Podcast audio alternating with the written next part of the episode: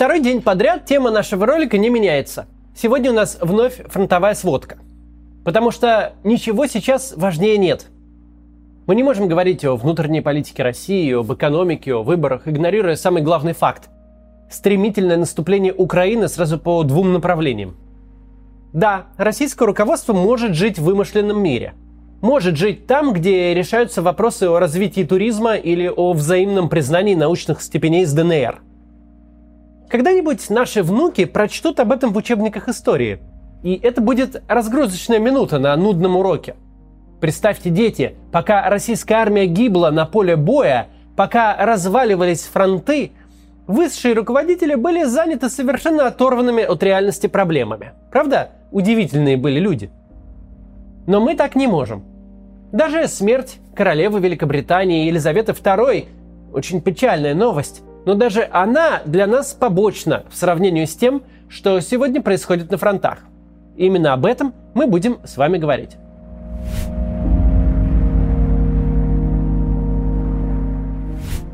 Итак, мы окончательно вернулись в режим, когда утренние сводки с фронта безнадежно устаревают к полудню. После месяцев артиллерийских обстрелов и позиционных боев мы увидели быстрое продвижение украинской армии. Пока что главная новость за вчерашний день из тех, которые можно определенно подтвердить, не опираясь на слухи, такая. Украинские силы прошли 50 километров вглубь оккупированной территории на Харьковском направлении. По состоянию на поздний вечер нет никаких сомнений, что Балаклея находится под полным украинским контролем, что ВСУ пытаются прорваться к городу Купинску – что множество сел, которые еще вчера считались тылом российской армии, освобождены. Такого стремительного продвижения мы не видели с первых дней войны, когда российская армия пыталась реализовывать свой Блицкриг. Весь вчерашний день каждые несколько часов появлялись видео, как желто-голубой флаг поднимался над еще одним населенным пунктом. Что более всего удивительно, украинские войска, судя по всему, вообще не встречают внятного и организованного сопротивления – Судя по чему именно? Ну, хотя бы потому, что не бывает продвижения со средней скоростью почти километр в час, если есть какое-то сопротивление.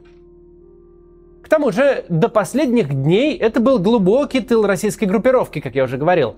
Тут нет ничего, где армия могла бы закрепиться. Ни траншей, ни окопов, ни минных заграждений. Никто тут наступления украинцев не ожидал.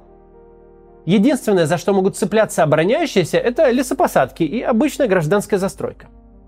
Впрочем, никто не ожидал, не до конца верное, довольно сомнительное утверждение. Не ожидали люди, которые могли отдать приказ о подготовке к контрнаступлению ВСУ, люди в больших погонах.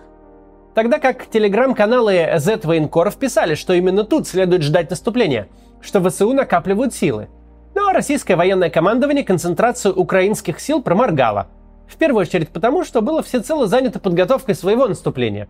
И теперь в тех самых Z-каналах получает на свою голову потоки брани и упреков.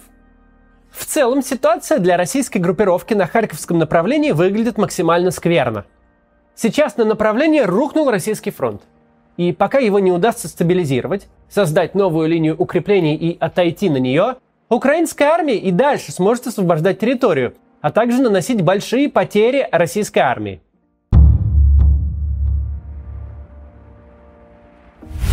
Главная оперативная задача этого наступления у Украины – перерезать линии снабжения между Изюмом и Купинском, которые являются важным логистическим узлом. Для этого даже не обязательно его брать. Достаточно продвинуться к югу от него и перекрыть пути сообщения с Изюмом.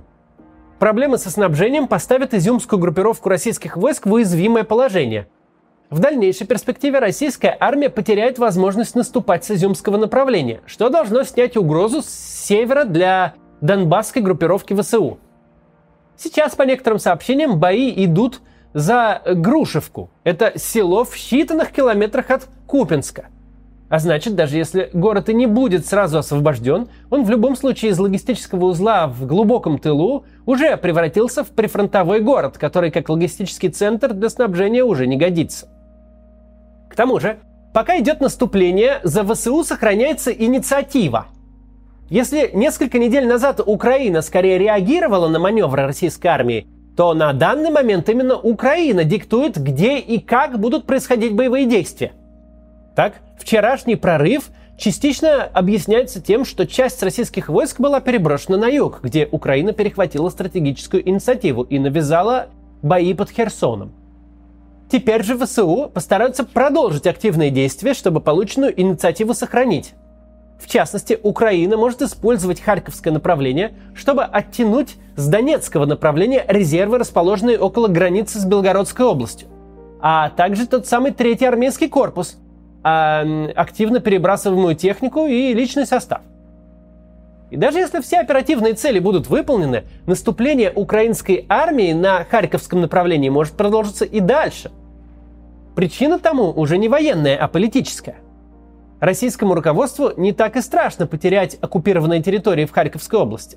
В отличие от Донбасса, Херсонщины и Запорожья, оккупационные власти не успели объявить регион своим, не провозгласили Харьковскую Народную Республику, не пообещали жителям оккупированных территорий присоединения к России. После того, как провалилась идея захватить Харьков, за населенные пункты Харьковской области российское командование держалось не сильно.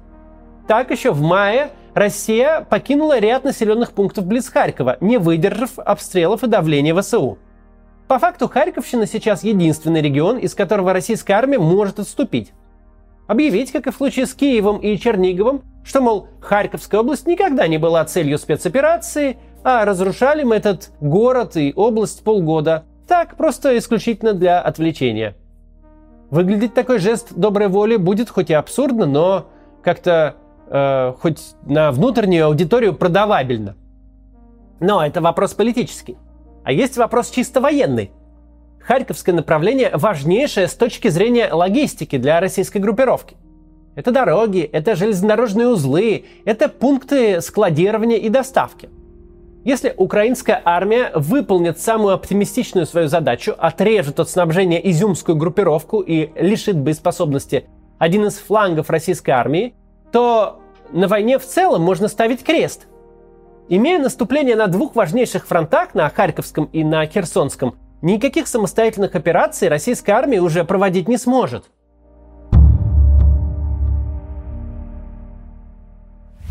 Очень показательны те ролики, которыми сейчас заполнены социальные сети. Когда всплыла Буча, когда выяснилось, как российская армия ведет себя на оккупированных территориях, Независимые эксперты говорили, речь не только о соображениях общего гуманизма и адекватности какой-то. Война ведется не только пушками. Война идет за сердца людей. И если вы позволяете своим военным проводить карательные операции, то земля будет гореть у них под ногами. Это мы и видим. Мы видим, как встречают солдат под украинским флагом. Мы видим людей, которые явно хлебнули российской оккупации. Хлебнули насилие, унижение, фильтрационных мероприятий – Украинских солдат встречают так, как в грезах Владимира Путина должны были встречать российскую армию. Украинцев встречают как освободителей, как тех, кто несет мир и возвращение в нормальную жизнь. Кадры, которые мы видим, явно не постановочные. Перед нами настоящие эмоции. Все добре, все, все добре. Ми... Контролируй. Молодцы! Молодцы! Ты добре буде. Ми коліну переформували сьогодні. Дякую вам, дякую. Руку молилися, що ви Как молодцы! Как молодцы! Ура! Ура! Ура!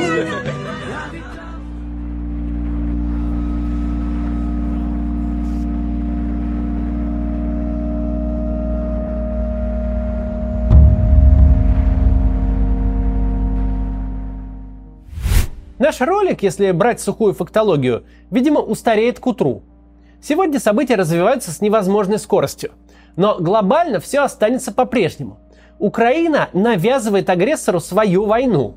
Она заставляет его действовать в своем темпе и по тем направлениям, где сама хочет. Российские войска очень скверно показали себя в наступлении. Оно не просто так получило титул «Блицкринж» от Руслана Левеева. Наступление растянутым фронтом, наступление с распыленными силами, наступление с колоннами снабжения, которые ехали в чистом поле безо всякого прикрытия на радость Байрактарам и Джавелинам. Но был вопрос, насколько будет успешна Украина в наступлении и как покажут себя в обороне российские войска. И сейчас мы видим, это еще хуже для российских войск. Украинская армия сминает российские позиции со скоростью неспешного шага пешком. Оказывается, что на одном из важнейших направлений всей войны просто не было войск, способных оказать сопротивление, а резервы заняты чем угодно, только не спасением своей армии.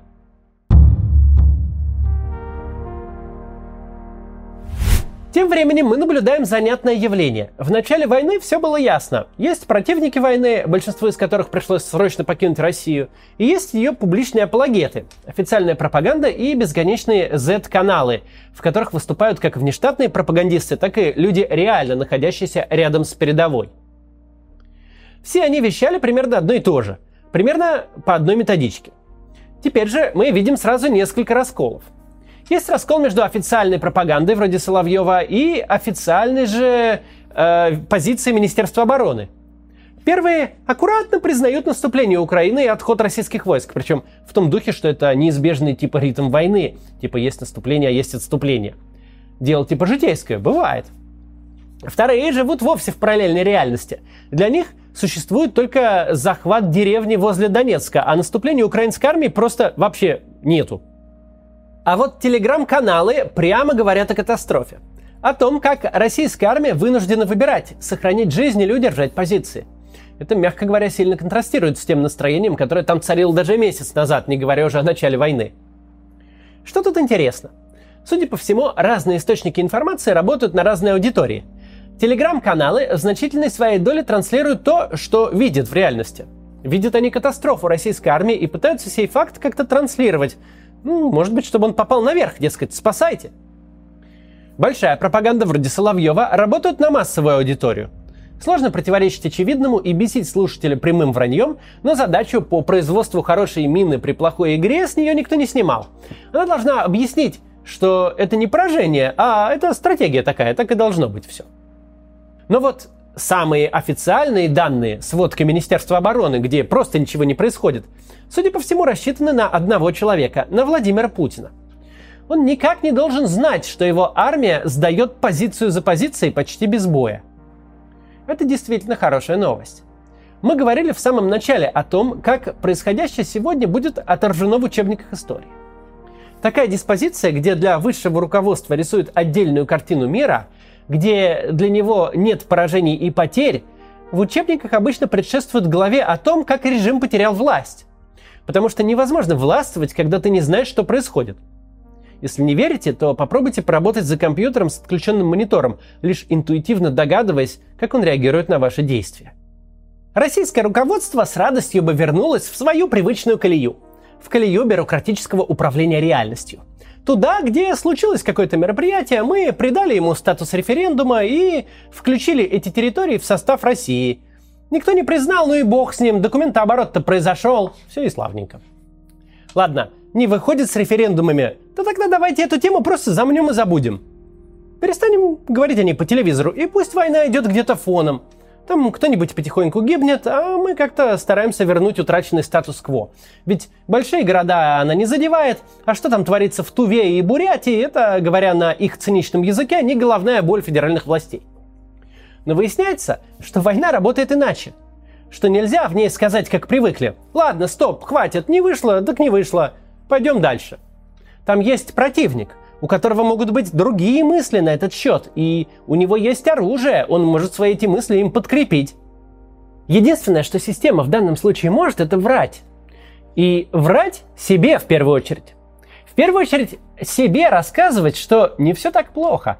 Но беда в том, что если исходить из вранья, если исходить из того, что украинского контрнаступления не происходит, что оно не успешно, то результатом станут собственные войска, которые не получают поддержки. Ведь если им нужна поддержка, то надо признать проблемы, а признать проблемы нельзя. А если признать проблемы нельзя, то и армии не помочь. Армия будет или убегать, или попадать в плен. Если война идет не на фронте, а в докладах Путину, если война идет за то, чтобы доклады эти были как можно менее поганы, то проблемы станут большим военным поражением. Что совсем неплохо. Даже хорошо. Хорошо для России, хорошо для Украины, хорошо для человечества как вида – только бы поменьше людей там погибло, пока это военное поражение не оформится. До завтра.